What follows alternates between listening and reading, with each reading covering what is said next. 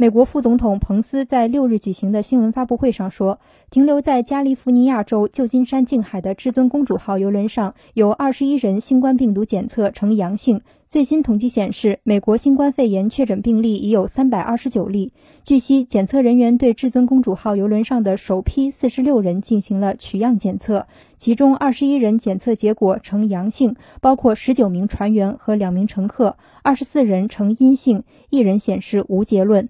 美国公主邮轮公司五日晚曾发布声明称，目前至尊公主号上共有三千五百三十三人，来自五十四个国家和地区，包括两千四百二十二名乘客和一千一百一十一名船员。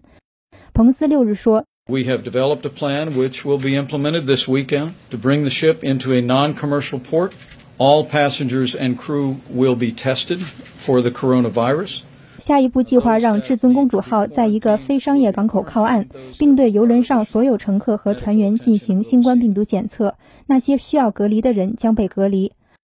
二月十一日至二十一日，两名乘客乘至尊公主号前往墨西哥，并返回美国旧金山。这两名乘客中途离船后被确诊感染新冠病毒，其中一人已死亡。卫生官员因此怀疑两人在船上可能就已经感染病毒，并可能传染了其他乘客。